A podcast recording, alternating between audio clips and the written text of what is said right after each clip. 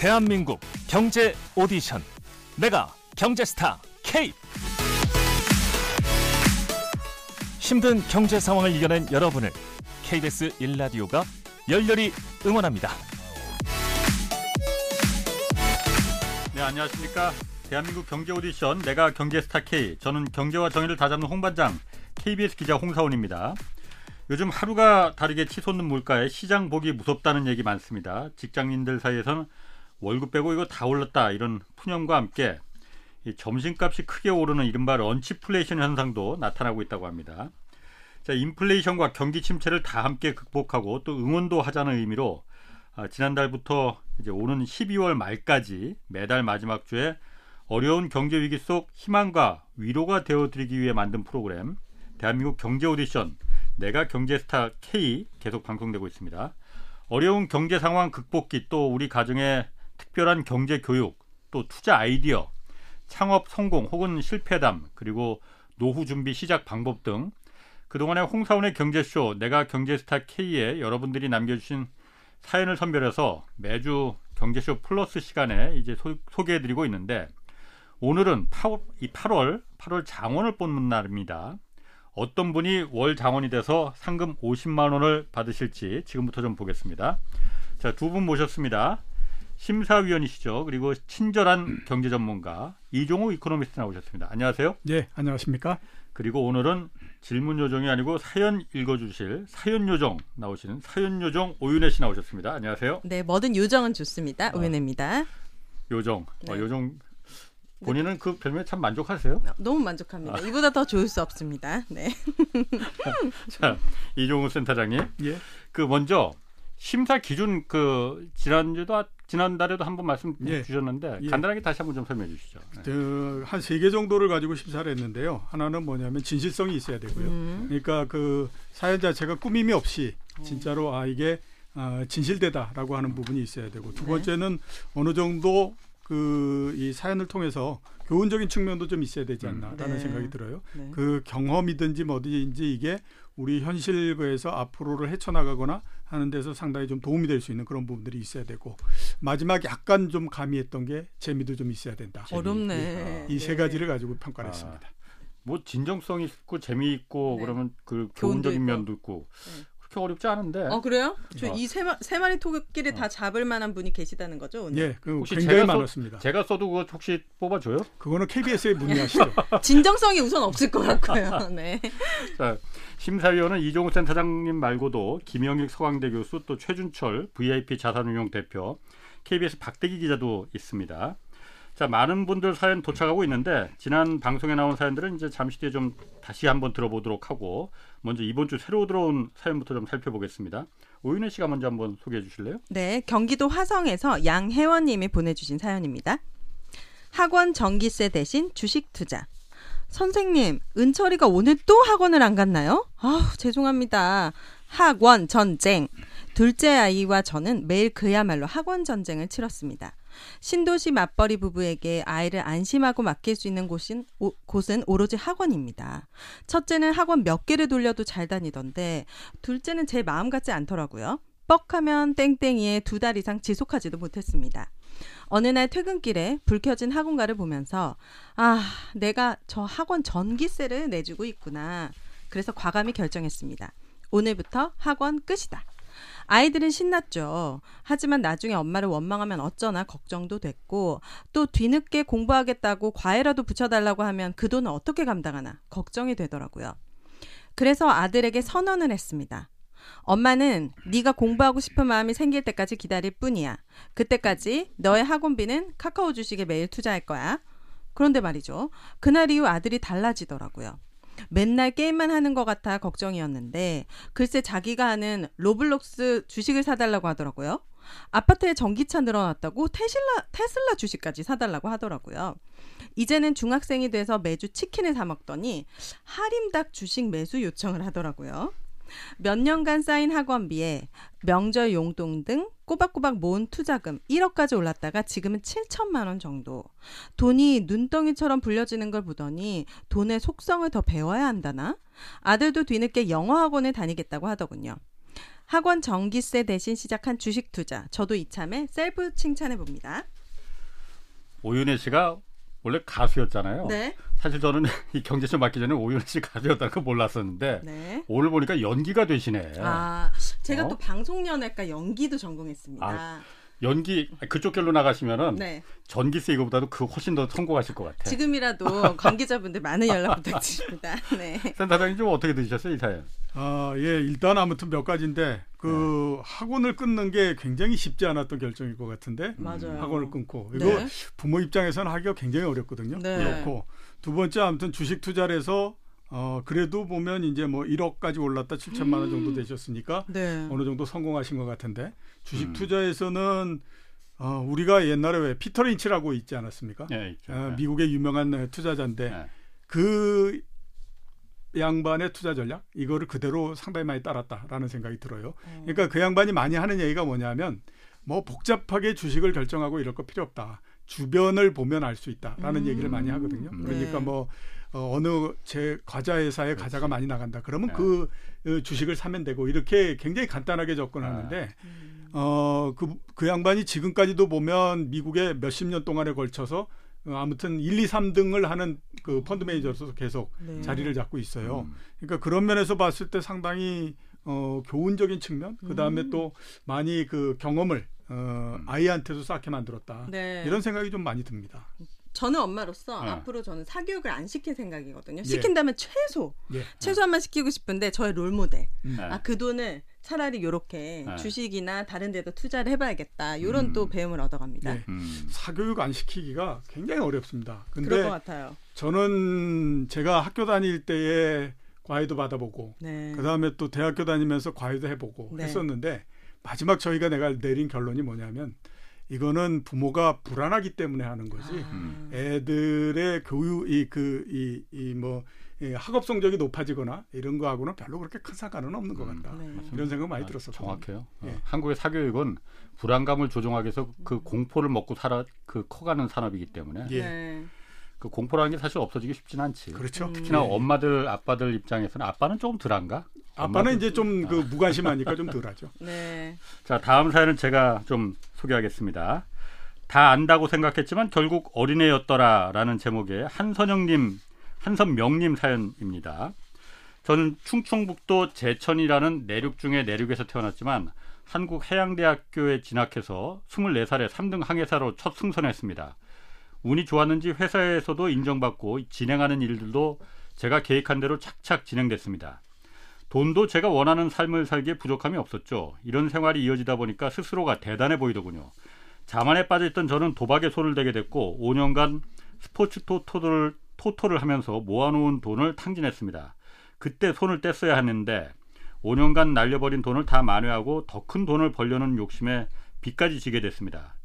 1금융권에서 시작한 빚은 4금융권까지 넘어갔고 회사와 지인들에게도 돈을 빌렸습니다. 결국 회사를 나오게 됐고 그제야 정신을 차린 저는 신용회복위원회 개인 워크아웃 제도 문을 두드렸습니다. 기적처럼 워크아웃이 받아들여져서 매달 일정한 금액을 갚아 나가면 빚을 탕감할 수 있게 됐습니다. 4금융권의 높은 이자와 채무를 해결한 뒤에는 외항선에 승선해서 빚을 갚기 시작했습니다. 그렇게 2017년 33 나이에 외항선 1등 항해사로 승선한 저는 현재 선장이 돼서 3억 원 이상의 빚을 거의 다 상환했습니다. 더 기쁜 것은 올해 10월에 아빠가 된다는 겁니다. 가족과 지인들 덕분에 다시 일어설 수 있었습니다. 돌이켜보면 어린 시절에 저는 너무 교만했습니다. 다 안다고 생각했지만 결국 어린 아이였습니다. 최근 이어진 저금리 시대에 따른 유동성의 확장으로 많은 젊은 사람들이 빚을 지는 것을 쉽게 생각하고 또 빚내서 투자하지 않는 사람을 바보라고 생각하고 있습니다. 하지만 저는 끔찍할 정도로 빚에 시달려 봤기 때문에 그 무서움을 알게 됐습니다. 인생 자체가 모래시장에 뛰어, 뛰는 것 같은 힘든 길인데 빚을 진다는 것은 거기에 타이어를 달고 뛰는 것과 같습니다. 힘든 시간을 보내면서 배운 것이 있다면 빚의 무서움과 땀 흘려 버는 월급의 가치와 소중함입니다. 비싼 수업료를 치른 저의 경험담이 누군가에게 도움이 되기를 바라면서 사연을 남깁니다. 음. 너무 좋은데요. 제가 가끔 이 사연 댓글을 보면은 예. 다들 자기 자랑 너무한다 이런 댓글들이 있었는데 네. 이분처럼 자신들의 자기의 고난이나 이런 거를 공유하니까 더 진정성도 있어 보이고 보면 아픈 그 좀 밝히 꺼려하는 분일 수도 있는데. 그거를 예. 이렇게 과감하게 공개해 아, 주시고 예. 저는 어, 뭐 직장 생활도 굉장히 오래 하고 예. 네. 나이도 어느 정도 되고 예. 했기 때문에 지금에서 이렇게 돌아보면요 가장 중요한 건 근로소득이 가장 중요하다 예. 하는 생각이 아, 들어요. 그러니까 네. 대부분 다 재산을 축적하고 했던 것도 근로소득을 갖고 한 거지 다른 투자소득이나 이런 걸 가지고 한 사람들은 음. 그뭐모그 무용담 삼아서 얘기하는 사람은 있어도 네. 실제로 그런 사람은 그렇게 많지 않거든요. 맞아요. 그래서 제가 그 코로나 19 다 그 나고 난 다음에 많이들 이제 뭐 비투하고 음. 영끌하고 뭐 이렇다라고 얘기 많이 했잖아요. 네. 그때마다 제가 했던 얘기가 뭐냐면 근로소득이 가장 중요하다. 예. 음. 투자해가지고 성공하는 경우 그렇게 우리가 얘기하는 것처럼 많지 않다 이런 네. 얘기를 했었는데 그 당시에는 뭐 워낙 뭐 주가도 좋고 뭐 이러니까들 그이 생각을 안 했겠지만 아마 지금 정도는 그 생각을 많이 하지 않을까 음. 싶습니다. 맞아요. 앞으로도 네. 제가 당부드리고 싶은 건 근로소득이 가장 중요하다. 음. 그거에서부터 모든 것이 시작되는 거다. 네. 이거를 말씀드리고 싶어요. 그 지난주에도 사실 저희가 지난주인가 뭐 그 얘기를 잠깐 했었는데 이 근로소득 그러니까 일해서 땀 흘려서 번 땀의 가치로 이룬 그 소득 그것과 또 다른 소득은 돈이 돈을 버는 자본소득이 또 있지 않습니까? 그렇죠. 예. 사실 그게 문제인 거거든. 물론 자본소득을 나쁘다고 말할 수는 없어요. 예. 그렇지만은 그 자본소득이 돈이 돈을 버는 그 소득이 점점 커지면은 이 사회 불평등이 점점 점점 더 커지는 거잖아요. 예. 네. 그 부분을 하여튼 이런 그 처음에는 스포츠 토토로 음. 아 스포츠 토토가 그런데 이게 약간 도박성이 있는 거예요. 이게 그- 도박에 속한다고 하더라고요. 제가 해본 적이. 없어갖고. 로또도 저도요. 마찬가지고. 음. 네. 아, 로또도 도박으로 볼 수는 있는 이- 거예요. 이거를 그러니까 계속 지속적으로 이렇게 그래요? 전 재산을 탕진할 정도가 아, 되면은 네. 그렇군요. 이런 분들이 더 많아져야 됩니다 우리 사회에. 뭐요? 그- 도박하시는 분들 어떤 분들이요? 연기 되시네 오늘 어, 연기가 되셔. 아 혹시 오해하시는 분들이 계실까봐. 땀의 가치를 소중하게 음. 여기는 분들. 네. 일에서 돈은 버는 맞아요. 돈의 그 이 이 뭐라고 중요성. 할까 그저 소중함. 가치, 예, 음. 소중함 느끼는 분들. 자 사연 또 한 번 더 만나보겠습니다. 오윤혜 씨 한 번 좀 해주시죠. 네. 일흔 살에 만든 앱 김수사님이 보내주신 사연입니다. 저는 올해로 72살입니다. 제가 60살을 앞두 던 시절 협동조합이라는 것을 알게 되었습니다. 그때 당시 저는 정화조 청소를 하는 청소하는 작업을 했었는데 집수리와 관리 일을 하는 사람들이 대부분인 1인 사업자고 커봐야 4, 5명의 직원이 전부였습니다. 게다가 홍보할 수 있는 기회도 적었죠. 그래서 저는 이 일을 활성화시키기 위해 협동조합을 만들어보자 다짐했고 저를 포함해 총 5명의 집수리 및 관리 기술을 가진 조합원을 모집했습니다. 처음에는 주변 분들에게 도움을 주며 조합을 알리려 했지만 마음만 앞섰지 쉽게 나아가지 못했습니다. 대부분의 조합원들이 현장 일만 잘했지 사무나 홍보 업무는 전혀 몰랐으니까요. 그렇게 발전 없이 6년이 지나가 버립니다. 그러던 중 지인을 통해 앱을 만들어 주는 회사가 있다는 것을 알게 되었는데 이건 또 돈이 문제가 되더라고요. 다섯 명의 인원으로는 감당할 수가 없었습니다. 나중에 사람이 더 모이면 회비도 더 받을 수 있겠지라는 생각을 하고 의뢰를 했지만 당시 저는 앱과 웹도 구분을 못하는 초짜였기 때문에 만족스러운 결과도 얻지 못하고 돈만 날리고 말았습니다. 간절히 원하면 보인다고 해야 하나요? 어느 날 우연히 앱 만드는 과정, 과정을 배울 수 있는 사이트를 알게 되었습니다. 그리고 생각했죠. 그래, 내가 만들자. 그러나 70을 바라보는 제 나이에 전문 용어부터가 너무 어려워 질문만 하며 1년을 보냈고 이후 담당자와의 상담 과정에서도 전문 용어만 등장하면 전혀 대화가 진행되지 않았습니다. 외국인과의 대화보다 더 힘든 시간이었어요. 그렇게 또 1년이 지나니 코로나19가 시작되었고 일은 급격히 줄었습니다. 그 시간 동안 저는 다시 앱 만들기에 도전을 했고 영문 메일로 소통, AI 심사, 서버 만들기 등 각종 난관을 거친 뒤에야 비로소 성공을 하게 됩니다. 나이 70을 넘겨서야 말이죠.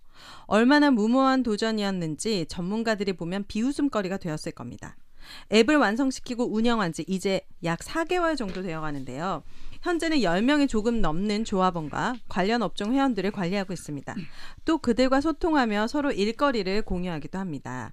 저를 비롯한 업계 사람들이 노후에도 꾸준히 자신의 일을 할 수 있도록 돕는 것이 저의 꿈이었는데 이제야 조금은 이루어진 것 같아 뿌듯하답니다. 나아가 제가 만든 자식 같은 앱을 발전시켜줄 업체와 협업하여 저의 업무를 분담하는 작지만 큰 소망도 생겼습니다. 무언가 시작하고 싶지만 쉽게 용기가 나지 않는 젊은이들이 있다면 늙은 저를 보고 자신감을 가졌으면 좋겠습니다. 그들의 아이디어와 가능성은 저보다 더 무궁무진한 하니까요. 와 대단하시네. 저 지금 저도 못할 것 같은데 그렇죠. 이분의 어. 끈기와 성실함과 어, 나이는 상관없는 것 같아요. 사실은 어. 제가 예. 봤을 때 나이는 상관없죠. 어. 근데 그래요? 나이가 상관없는데 본인들이 나이를 너무 의식하기 때문에 음. 나이가 굉장히 중요한 걸로 예. 자리 잡는 것 같이 보이는 거죠. 아, 예. 제 이, 어, 먼저 말씀하세요. 되게 우리나라 같은 경우를 보면요. 한 55세 정도를 지나면 네. 항상 뭐라고 뭐를 하라고 할 때에 그 붙는 얘기가 있습니다. 이 나이에 내가 뭘 하겠냐. 55세부터요? 예, 그렇죠. 아. 이 나이에 내가 하리? 예, 예. 어. 내가 하리라고 하면 다른 사람 보고 하라는 거잖아요. 네. 근데 그게 아니라 이 나이에 이렇게 나이 먹어서 어. 내가 뭘 하겠냐 이 생각을 하거든요. 근데 음. 나중에 가 보면 그 얘기를 하는 시간이 30년이 넘어갑니다. 어. 그러니까 그냥 처음에 했으면 되는데 음. 그러니까 뭐 55세 때도 못하면 60대 더 하는 거고 그러다 네. 보면 그냥 한 30년 정도를 뭘 하는지 모르고 그냥 쭉 가버리는 그런 어. 형태가 되는 거거든요. 네. 그래서 이분이 나이 일흔 두, 둘에 그걸 하셨다 그러니까 저 이 사연을 보면서 야 정말 대단하다. 음. 그 하겠다라고 하는 마음을 갖는 것 자체가 굉장히 대단하다. 어, 너무 멋있다. 어. 너무 멋있는 것 같아요. 섹시하세요. 이런 어. 생각을 했다는 것 자체가. 어. 네. 아니 제가 지금 이 사연 들으면서 네. 그 제 선배 그 촬영 기자 한 분이 계셨거든요. 지금 예. 퇴직한 지 오래되셨는데 네. 이분이 제가 옛날에 취재할 때 같이 다니다 보면은 항상 나이가 그분은 이제 그 선배는 많았어. 예. 저보다 한참 뭐 10살 이상 훨씬 많았으니까. 그런데 그 IT 뭐 그리고 웹옛 처음에 2000년대 초에 뭐 홈페이지 막 이렇게 막 처음에 등장하고 했잖아요. 예, 예. 그걸 혼자서 독학하고 막 그래서 음. 관심 있으니까 나이는 많지만은 재밌으니까는 이걸 독학하고 혼자 막 만들고 네. 웹 만들고 막 이런 걸 하고 그다음에 그 뭐 컴퓨터 편집 이제 영상 편집 있잖아요. 예. 처음 막 나왔을 때도 이런 걸 계속 하시더라고. 예. 음. 다른 사람들 젊은 친구들도 그런 거 이제 관, 그 어렵고 그러니까 안 했는데 음. 네. 결국은 이분이 퇴직하셔서 그 나음에도 이런 쪽 그 학원이나 학교에서 계속 불러주니까 전문가니까 예. 음. 또 방송 현장 실무 경험도 있고 그러니까는 계속 부르더라고요. 예. 음. 제가 봤을 때 KBS 퇴직자 중에서 가장 그야말로 노후에 끝까지 오랫동안 음. 아, 일을 하- 그 일을 하신 분 근로소득이- 아닌가. 근로소득이 가능하신 어, 분이군요. 그렇지. 어, 오늘 개그 되네. 연기뿐만이 아니고. 이거 개그입니까? 어, 어쨌든 너무 대단하시다. 72살에. 저는 아. 제가 좀 본받아야 되겠다라고 생각이 드는 게 네. 저희 아들이 저한테 맨날 하는 얘기가 겁니다. 아버지는 음. 새로운 거에만 부딪히면 음. 습관적으로 굉장히 짜증을 음. 낸다고. 아, 짜증까지 내십니까? 네.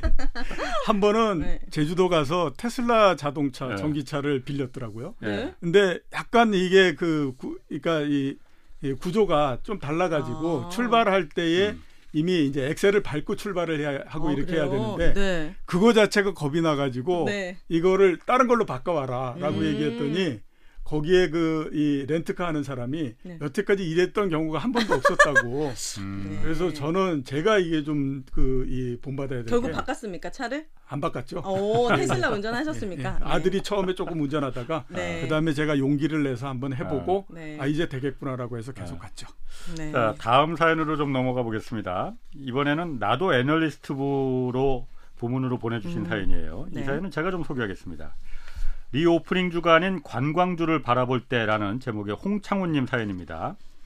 최근 reopening주, 여행주나 항공주, 면세점주 같은 경제활동 재개 관련 주식이 코로나 재확산으로 약세를 면치 못하고 있습니다. 백신이나 치료제가 나올 때마다 reopen에 대한 희망을 품었다가 신종 변이가 나올 때마다 관련 주식은 여지없이 망가졌습니다. 그래서 시장 참가자들은 이전과 같은 패턴이 다시 반복되지 않을까 하는 두려움에 reopening주를 적극적으로 매수하지 못하고 있습니다. 하지만 reopening주를 다른 관점, 즉 관광주라는 관점에서 바라본다면 얘기는 달라집니다. 관광주라고 하면 우리 국민이 해외로 나가는 것만 생각하지만 반대로 외국인이 우리나라로 물밀듯이 몰려오는 상상을 해보시죠.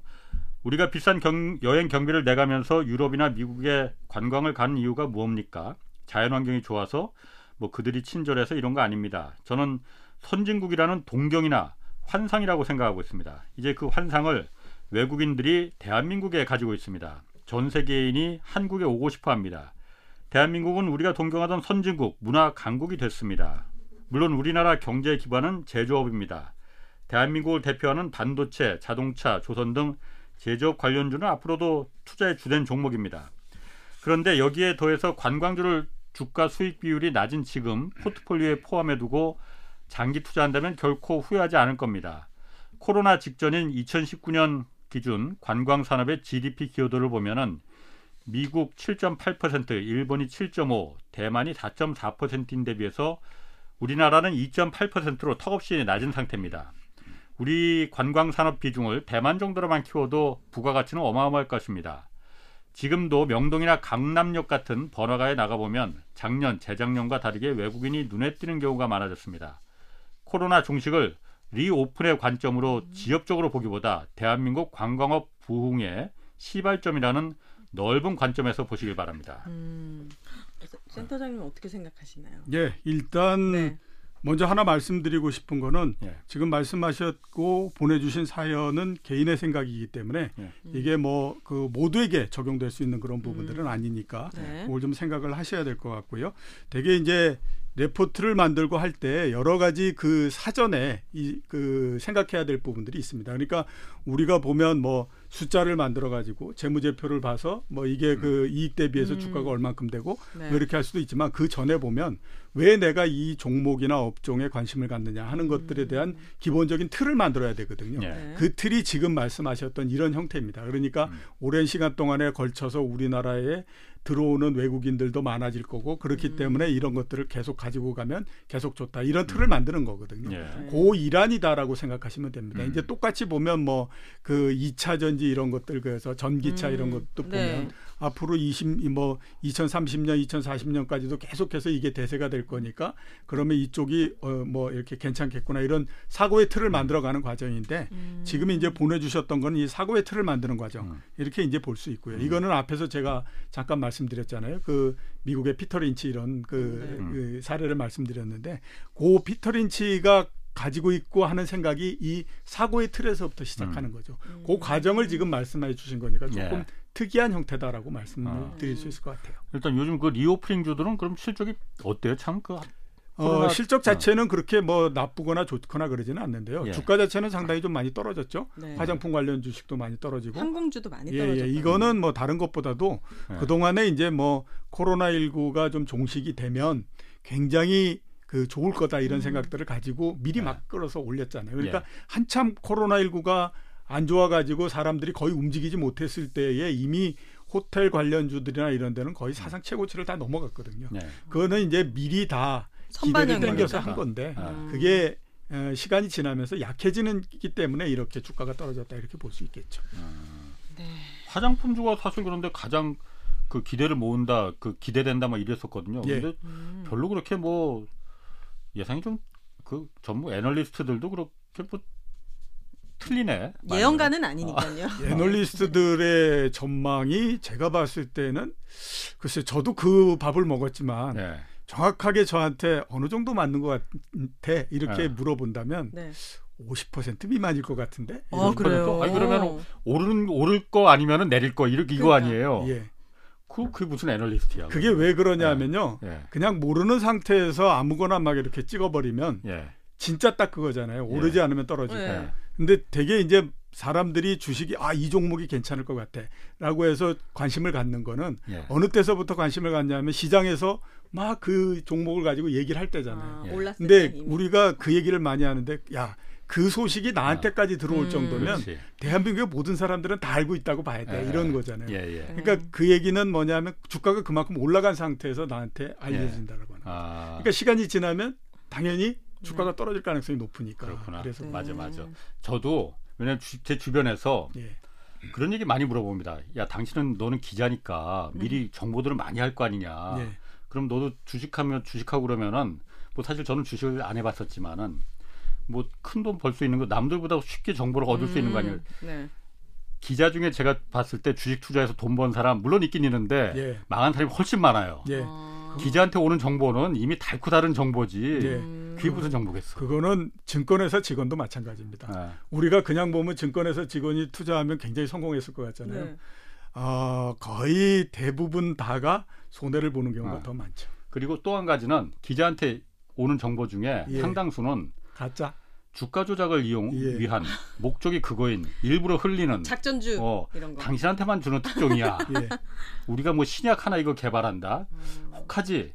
정말 솔깃하거든요. 그죠, 그렇죠. 그죠. 예, 예. 그런 경우 수도 없이 많습니다. 예. 아, 저도 한번 당했었어 솔직히 예. 옛날에 한참 전 오래 전인데 팔랑기십니까? 아니 그러니까 저는 뉴스라는 관점에서 봤어요. 아. 나중에 그게 아 내가 이용당했구나. 예. 아. 그게 주가 조작이었네. 예. 아, 여러분 홍반장님도 당하는 게 주가 조작입니다. 정신 차리십시오. 제가 하도 좀 솔직히 말하면 좀 허수 허수를 하거든요 제가.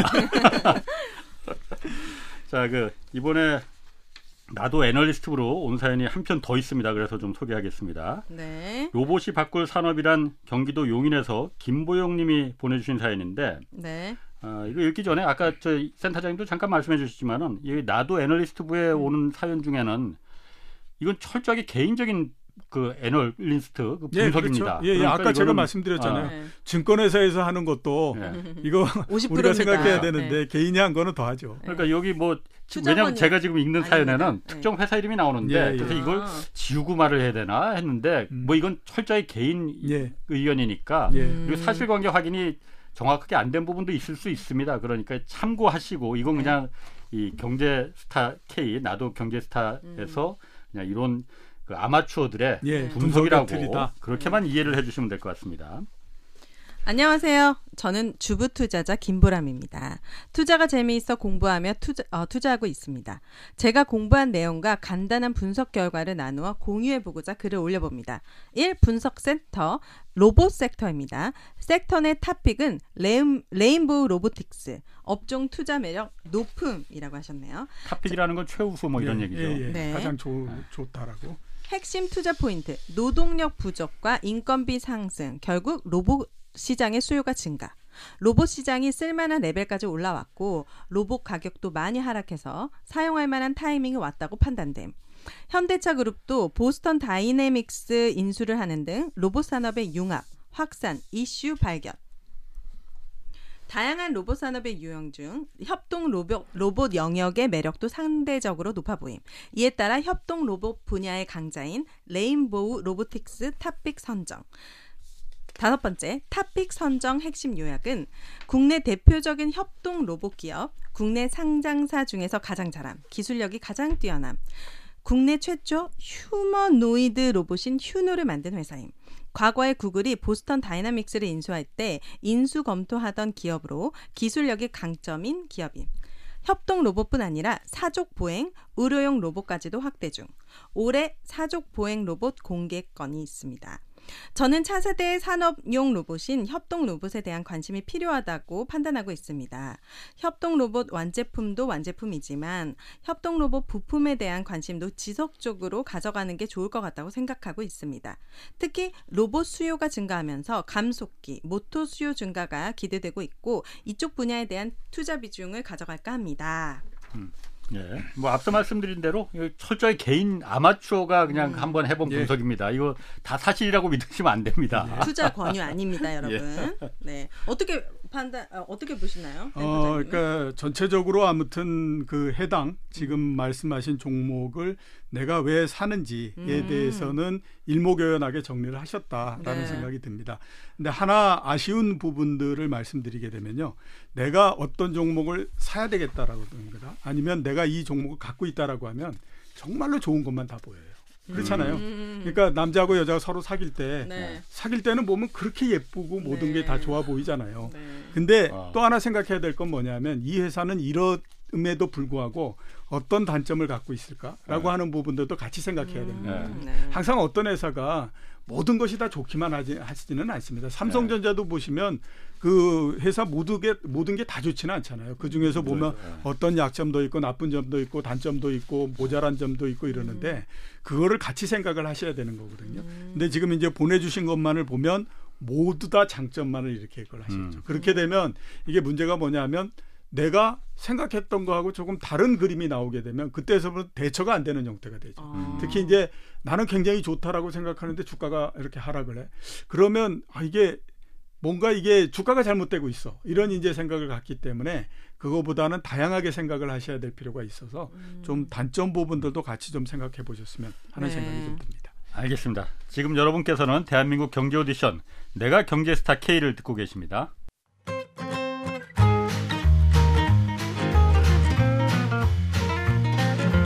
대한민국 경제 오디션 내가 경제스타 K.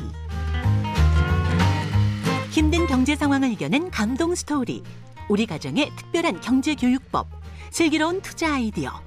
경제와 관련된 이야기라면 모두 모두 환영합니다. 총 상금 6천만 원을 준비했습니다. 자세한 내용은 홍사훈의 경제쇼 홈페이지를 참고하세요 이 프로그램은 당신의 투자의 길을 춤추게 하는 새로운 투자 플랫폼 탱고픽에서 함께합니다. 네, 대한민국 경제 오디션 내가 경제 스타 K 앞으로 보내주신 자신만의 특별한 경제 스토리 소개하고 있습니다. 많은 분들이 다양한 사연들 보내주셨고 이 선별해서 매주 홍사원의 경제쇼 플러스 시간에 여러 사연들이 소개됐는데 지난 한 달 어떤 내용들이 소개됐는지 뭐 간략하게 좀 전해드리겠습니다. 먼저 지난 8월 7일에 소개된 네 편의 사연부터 보겠는데 먼저 실패는 성공의 어머니를 보내주신 김광선님의 사연 이렇습니다.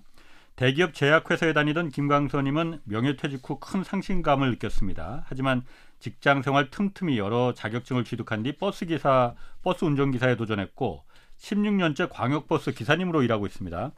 최고의 투자는 일하는 것이라는 신념으로 지금도 퇴직 후 일할 수 있는 공인중개사를 목표로 자격증 취득을 위해서 노력하고 있는데 사실 김광선님이 제일 중요하게 여기는 건 행복 투자라고 합니다. 김광선님 현관 앞에는 가족들이 퇴근 후에 집에 들어오면 잔돈을 모아두는 절금통이 있다고 합니다. 이 절금통은 무조건 돈을 모으는 게 아니라 매달 마지막 주 토요일에 개방해서 한 달간 모은 25만 원에서 30만 원 정도 되는 목돈으로 가족 외식을 한다고 합니다. 온 가족이 즐겁고 새는 돈 막아주고 또 건강까지 챙겨주는 절금통을 최고의 행복 전략으로 적극 추천한다는 사연 보내주셨습니다. 네, 두 번째로 자라보고 놀란 가슴 소뚜껑 보고 놀란다. 는 사연을 보내주신 이승현 님의 사연은 이렇습니다. 2008년 필리핀에서 어학 사업을 시작한 이승헌 님은 한국의 환율 정책과 금융 위기가 겹치면서 환차손으로 손실을 보았고 1년 만에 모든 사업을 정리하게 됐다고 합니다. 사업 실패 후 실패 요인을 복귀하면서 환율에 대한 무지가 문제였다고 결론을 내렸고 매월 일정 부분 환율과 관계없이 달러를 매수할 수 있는 달러 적금에 가입했다고 합니다. 정액 적립식 달러로 적금을 들면서 적금 만기가 돌아오는 시점에 환차액이 생기고 국내 주식이 하락했을 경우 우량주를 저가 매수하는 기회로 삼기. 만기 시점에 환율이 하락해서 손실이 발생할 것 같으면 적금을 해지하지 말고 달러 정기예금으로 갈아타기. 달러 적금과 정기예금으로 달러를 많이 보유하게 되면서 미국 주식에 투자하기. 이렇게 세 가지 시나리오에 맞춰 환테크를 반복했습니다. 현재는 행복한 귀촌을 준비하고 있다는 사연을 이승헌 님이 보내주셨습니다. 네, 또 그 극한의 근검 절약으로 이룬 내 집 마련이라는 제목의 이경민 님도 사연 보내주셨거든요. 이경민 님은 어린 시절부터 무척 가난했고 결혼해서 얻은 전셋집에는 여러 번 또 도둑까지 들으면서 힘든 시기를 보내야 했습니다. 그러면서 내 집 마련에 대한 꿈이 생겼고 그, 그때부터 극한 근검 절약을 실천하는데 뭐 걸어서 출퇴근하기 또 휴가 반납하고 일하기 월급의 90% 저축하기, 옷은 물론 양말, 신발까지 꿰매는 그 신기. 이게 가능한가 싶을 정도의 노력이 이어졌다고 합니다. 그 결과 4년 만에 내 집 마련을 성공했고 이후 더 좋은 환경의 집으로 계속 이사를 가고 원하는 동네에도 살 수 있게 됐다는 어, 그래서 목표를 갖고 꾸준히 노력하면 반드시 결실을 맺을 수 있다는 훈훈한 사연 보내주셨습니다. 자, 땅 파면 10원은 안 나오지만 앱을 켜면 10원은 나옵니다. 라는 제목으로 김재영님의 사연 굉장히 인상 깊었는데요. 김재영님은 현재 원룸 전세대출, 아파트 주담대 등 갚아야 할 빚이 있고 그래서 적금의 앱테크를 시작하셨다고 합니다. 우리 옛날에는 커피점에서 10번 도장 찍으면 한 장 무료 쿠폰 이런 식으로 쿠폰 도장 찍는 게 알뜰의 상징이었는데 지금은 스마트폰 시대라 앱만 잘 활용해도 돈이 된다고 하네요. 일단 휴대폰에 앱을 깔고 매일 출석 체크를 하고 이벤트 참여하고 그러면 포인트가 쌓여서 실물 상품을 받기도 하고 또는 포인트로 다시 금이나 연금에 소액이나마 재투자를 할 수 있고 그런 앱테크 노하우를 알려주시고자 이 김재영 님이 사연을 보내주셨습니다. 정말 저, 사연이 많이 아. 왔네요. 네. 사연 4편 이제 8월에 이게 소개됐던 사연이거든요. 어떻게 네. 들으셨습니까? 예. 저는 이경미 씨의 사연이 가장 좀 인상이 깊었습니다. 달러. 아. 예, 아니요. 극한의 근검 절약으로 아. 대품 마련. 네. 이게 형태가 개발연대에 하셨던 그 옛날 분들이 많이 하셨던 네. 거죠. 아하. 그러니까 집을 사고 그 다음에 아무튼 극도의 전략을 통해 가지고 집 그걸 하시고 예. 그 다음에 이제 또 조금 그리고 난 다음에 형편이 피면 좀 더 큰 데로 가시고 음. 이렇게 하면서 지금 이제 아. 그이 부를 이루고 그러셨거든요. 그래서 네. 상당히 좀 인상이 깊었다라는 생각이 드는데 아. 하나 제가 첨부해서 말씀드리고 싶은 거는 어 이제 어느 정도 좀 성공을 하시고 내 집 마련도 성공하시고 그랬으니까 이제는 조금 좀 생활하시는 걸 바꾸셔 가지고 네. 아 이게 소비도 하시고 아, 네. 좀 이렇게 하셨으면 그렇지. 좋지 않을까라는 생각이 네. 들어요. 왜냐하면 이게 계속 이렇게 전략해가지고 더 큰 거, 더 큰 거 이렇게 가다 보면 예. 내 인생도 굉장히 오랜 시간이 지나서 내- 음. 나도 늙을 뿐만 아니라 그때 되면 전략 이외에 다른 거를 알 수가 없거든요. 음. 그러면 돈은 있는데 쓰지는 못하고 계속 음. 가는 형태가 됐고 그래서 저도 이제 나이가 들어 보니까 드는 생각이 제일 원통한 게 뭐냐면 돈은 내가 벌었는데 음. 내 돈은 자식이 쓴다. 이거 어. 아무리 생각해도 이건 맞지 않는 것 같다. 어. 이런 생각이 들거든요. 본인도 그러신 거 아니에요? 그러니까 아버님께서 예. 벌어놓은 돈 센터장님이 쓰신 거 아니에요? 그 부분은 말씀을 드리기가 어렵고요. 제가 그렇네요, 네. 제가 번 돈을 아들이 쓸 것 같다라는 아. 생각이 많이 들거든요. 네. 그래서 야 이거는 맞지 않은 것 같은데라는 생각이 네. 드는데 네. 제가 어릴 때서부터 항상 이렇게 전략하는 형태로서 세상을 살다 보니까 그 버릇이 고쳐지지를 않더라고요. 음. 그러니까 이건 아닌데라고 생각하면서도 계속 그렇게 사니까 음. 그러지 말으셨으면 하는 생각이 좀 듭니다. 윤혜 씨는 어떤 사연이 좀 저는 그 달러 그 사연이 너무 아. 신기하더라고요. 과연 아. 이렇게 좀 부지런해야지 네. 이걸 계속 재투자하고 환율 뭐 달러 이런 적금 환대- 이런 아. 거 정말 효과가 있는 거겠죠? 요즘 예, 달러 그렇죠. 달러 워낙 투자하는 올라가지고. 분들 많아요 개인들도. 음. 예. 그러니까 옛날에는 이게 이제 달러 특히 이제 미 그 은행 같은 데서 하잖아요. 이걸 못했던 게 뭐냐면 지금도 달러를 조금 바꾼다 그러면 예. 이그 번거로워요. 수수료가 너무 많이 들어가잖아요. 네, 네. 그 매도하고 매수하고 수수료자 그 음. 굉장히 많이 들어가는데 이게 그 자기가 어떤 지점하고 고 거래 고객이 돼서 어, 좀 음. 이제 그 친밀해지면 네. 그때서부터는 수수료가 굉장히 낮아집니다. 0.뭐한 어. 1% 2% 이렇게 되거든요. 음. 그러니까 이제는 달러 적금이나 달러 예금이나 이런 걸 통해 가지고도 환이 움직여서 음. 거기에서부터 이익을 내고 이렇게 할 수 있죠. 그래서 지금은 어, 이 그 외환 관련한 것도 상당히 좋은 재테크 수단 이렇게 되고 음. 있습니다. 음. 네. 저는 아까 그 지난달에 그 김광선님이 이 절금통이라는 거 있잖아요. 예, 예, 예. 제가 사실 그 몇 주 전에 그거 사연 읽으면서 그왜 회사에서 쓰는 생수통 큰 거 있잖아요, 20리터짜리. 예. 네. 그 제가 그, 그 말도 했었거든요 그때 방송에서 그 집에다가 하나 놓고 거기다 500원짜리를 매일 생기는 대로 넣어야겠다 그 생각했었거든. 어. 그걸 까먹었네 내가. 아, 지금 그 그때 시작했으면 몇만 원은 모았을 텐데 벌써. 그냥 빨간 돼지 저금통이라도 하나 마련하시죠. 네. 아니 생수통이 날 것 같아 20리터짜리 큰 거. 보기에도 막 이렇게 내 실적이 성과가 막 눈에 보이잖아요. 쌓이는 예. 근데 게. 이 생수통이 너무 크면 어, 들어가는 게 너무 감질 나 가지고 계속 못할 것 같은데요. 그런가? 하여튼 네. 돼지 저금통이든 생수통이든 절금통 저도 하나 마련하는 거로 네. 그렇게 하겠습니다. 자, 이어서 8월 14일에 소개된 아, 망한 집에서 삶의 바닥을 찍고 올라온 아버지와 아들이란 황동열님이 보내주신 사연이 있었습니다. 간략하게 좀 살펴보겠습니다. 황동열님은 부모님의 이혼 후 아버지와 둘이 살게 됐는데 성인이 됐을 때 아버지가 본인은 물론 아들인 황동열님의 명의까지 빌려서 대출받은 것을 알게 됩니다. 다른 카드나 또 다른 대출로 대금을 결제하는 일명 돌려막기라고 하는 방식으로 빚이 늘고 결국 아버님께서 10년간 운영하던 식당까지 문을 닫게 됐습니다. 이후 빚을 갚기 위해서 부자가 숙식을 제공해주는 현장직에서 일을 하게 되는데 연세가 많던 아버지가 힘든 업무와 주변 텃세를 못 이기고 포기하려고 하자 아버지 멱살을 잡는 일까지 벌어졌다고 합니다. 헉. 어. 음. 우여곡절 끝에 4년 만에 빚을 갚고 새로운 삶을 시작하게 됐다고 하는데 가정 내 어려 어, 경제적인 어려움을 겪고 계신 분들에게 음. 힘이 될 수 있도록 위기 극복 스토리에 어, 스토리와 응원의 말을 전하고 싶다고 하셨습니다. 네. 다음으로는 부산 옷수선집 사장님의 재개발, 재건축 성공기를 보낸 서정자님의 사연입니다. 옷수선 가게가 있던 동네에 나온 집을 5천만 원대 매수했는데 3년 후 재개발이 확정되었고 그때 받은 재개발 이전비로 옆 동네 낡은 아파트 두 채를 사셨답, 사셨답니다. 한 채는 옷수선 가게로 쓰시고 한 채는 새로 주고 그런데 또 그 아파트가 재건축 준비를 하고 있다는 거예요. 그 어렵다던 재건축 재개발 투자를 서정자 씨는 물 흐르듯 자연스럽게 하셨는데요. 자신이 잘 아는 동네에서 사야 한다는 조언도 해주셨습니다. 마지막으로 다섯 개의 연금과 현금 파이프라인으로 든든한 우리 부부 노후를 보내주신 최연배 사연입니다. 최연배님 사연입니다. 지금 부부가 매달 230만 원 정도 연금을 받으시는데 부부 각각 국민연금, 부부 각각 개인연금, 그리고 추가 개인연금 하나 더 이렇게 총 다섯 군데서 연금이 나오고 매달 또 개인 택시로 인해서 수입도 있으시다고 해요.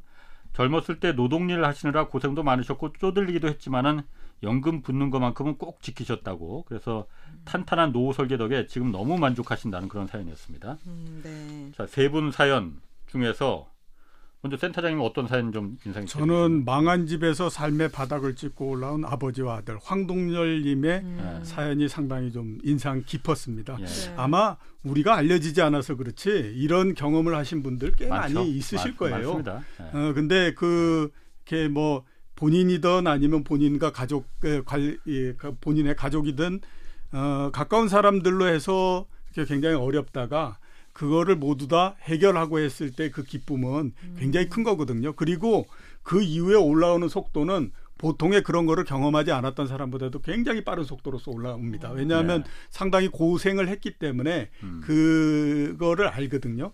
그래서 저는 이 사연이 상당히 좀 인상이 음. 깊었습니다. 고진감래. 예, 네. 그렇죠. 저는 이제 국민연금 받을 나이가 아니기 때문에 이런 예. 연금에 대한 중요성을 모르는데 네. 예. 저희 부모님은 이제 연금을 이제 받으시니까 예. 저한테 그 연금의 중요성을 진짜 많이 음. 어필하시거든요. 예. 더들 수 있으면 더 들어라. 그래서 전 연금에 대한 사연이 기억에 남았습니다. 제가 개인 연금으로 어, 옛날에 한 40대 초반 때에 네. 한 달에 100만 원씩 들었거든요. 네. 오. 그때는 야 이걸 언제 다 들어 7년 동안 네. 했는데 그 7년 동안을 다 붙고 난 다음에 그 제가 이제 대학교 동창회가 그걸 얘기를 해서 그걸 했었는데 걔한테 그 얘기를 했었습니다. 음. 야 그때 좀 더 많이 들라고 얘기를 하지. 음. 예, 그 얘기했었거든요. 저희 시가 이게 나이가 좀 많이 들면 그 다음서부터 맨날 하는 얘기가 연금 얘기 많이 합니다. 음, 그러니까요. 국민연금, 음. 뭐 개인연금에서 나는 연금 얼마를 받고 있고 하거든요. 음. 나중에 가면 누가 더 연금을 많이 받느냐 이거를 가지고 상당히 이제 그 이게 오. 층이 많이 아, 아. 나눠집니다. 센터장님 지금 국민연금 받으세요? 아직 못 받죠. 음. 저 그렇게 나이 많지는 않습니다. 아, 그 정도로 오래되지 않으셨네. 네. 염색하시면 지금 기자님보다 더 젊으실 수도 있어요. 오늘 개그 잘 되시네. 네, 어. 감사합니다. 뭐라도 잘 되면 좋습니다. 네. 자, 이어가겠습니다. 8월 21일에 소개된 사연입니다.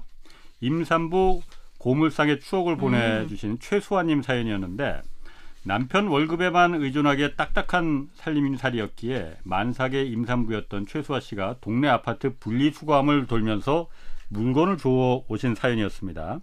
주워온 걸 세척하고 소독해서 중고 카페 또 맘 카페에 팔아서 매달 30만 원 정도의 수익을 올리고 있다는 그런 사연이었습니다. 자, 다음으로는 전략과 노동이 기본이다를 보내주신 박익수님의 사연입니다. 전교생이 40명인, 40명인 천안의 작은 초등학교에서 교장 선생님으로 근무하고 있는 박익수님은 평생 전략하고 열심히 일해온 어머니께 전략과 근면이라는 자산을 물려받으셨다고 합니다. 그래서 학생들에게도 돈은 땀의 대가라는 것을 알게 하려고 노력하고 있습니다. 돈이 노동의 대가라는 것을 어려서부터 알아갈 때 전략할 수 있고 소중함을 알 수 있기 때문이죠.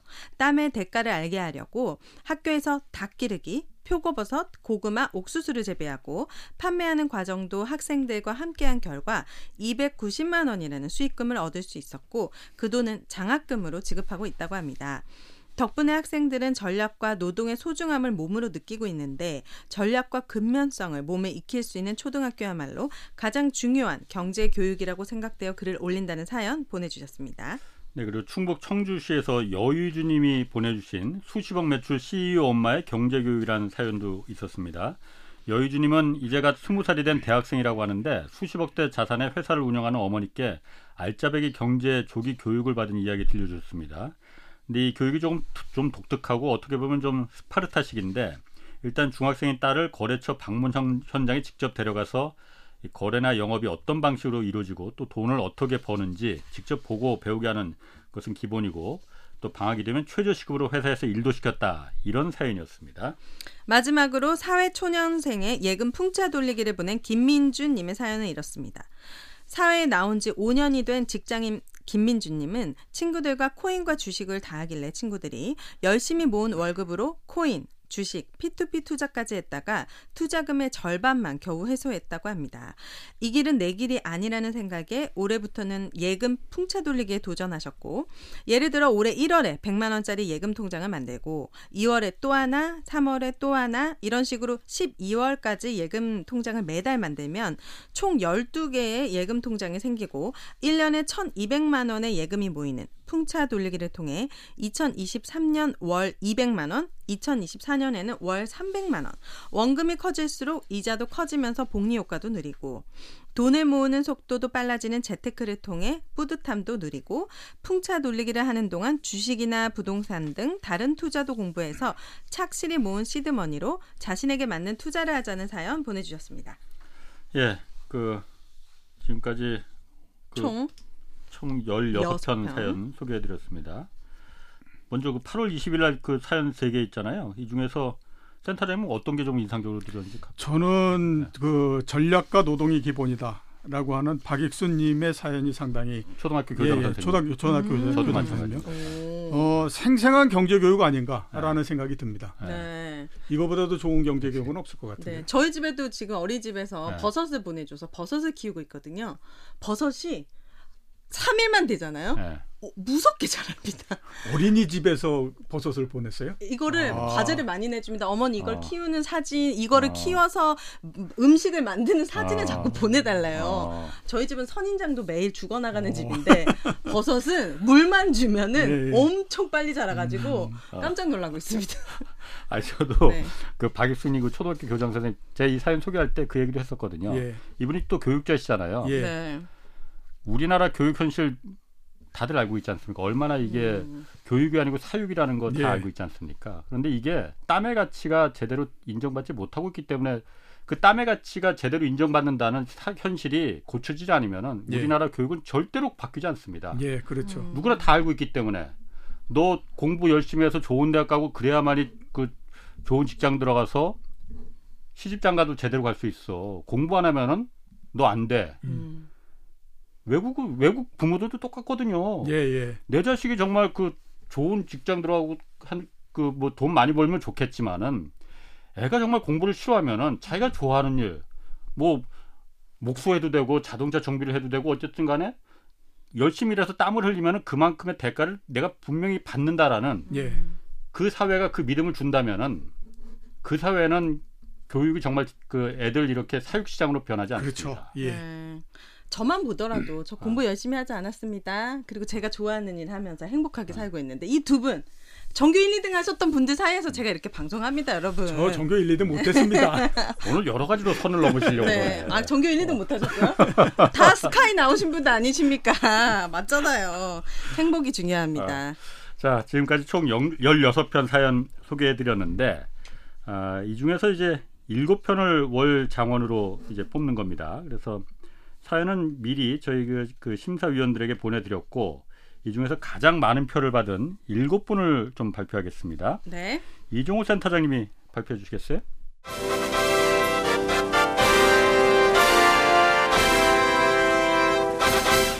예, 빵빠레와 함께 제가 말씀을 드리도록 하겠습니다. 김민주, 김민주님, 박익수님, 서정자님, 황동열님, 김보영님, 김광선님, 이승현님 이렇게 일곱 분입니다. 축하드립니다.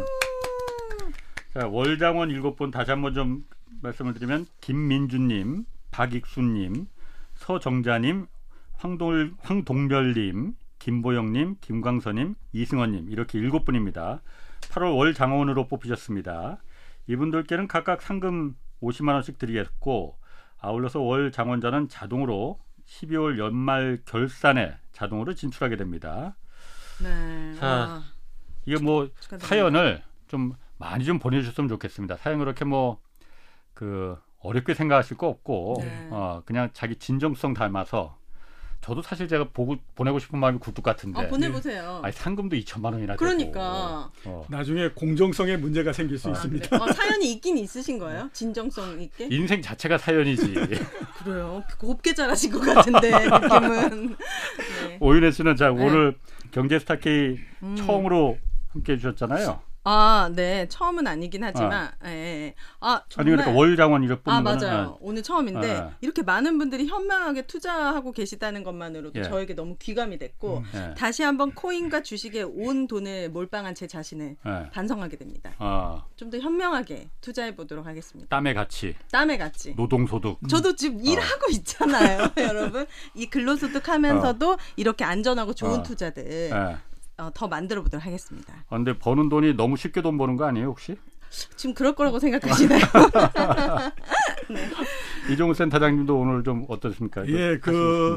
계속해서 아무튼 사연이 예. 점점 더 이렇게 그 으, 많아지고. 많아지고 또 다루는 부분도 굉장히 넓어진다 이런 예. 생각이 들어서 네. 어, 상당히 좋다라는 생각이 들고요. 저 예. 아, 아까 말씀드렸던 것처럼 근로소득을 굉장히 중요시하는 분들이 그래도 많구나 예. 하는 생각이 들어서 상당히 좀 어, 기분 좋았습니다. 음. 네. 어쨌든 저희가 그 경제 스타K 이제 12월 9일까지 저희가 이거 진행을 하잖아요. 예. 연말까지 아직 또 시간이 많습니다. 근데 사실 제가 처음에 생각했을 때는 이 특집을 이제 저희 PD랑 준비하면서 아, 신청 사연들이 막 그 쏟아질 것이다. 예, 예, 예. 아. 인산 인산 인해를 이룰 것이다라고 기대했는데 네.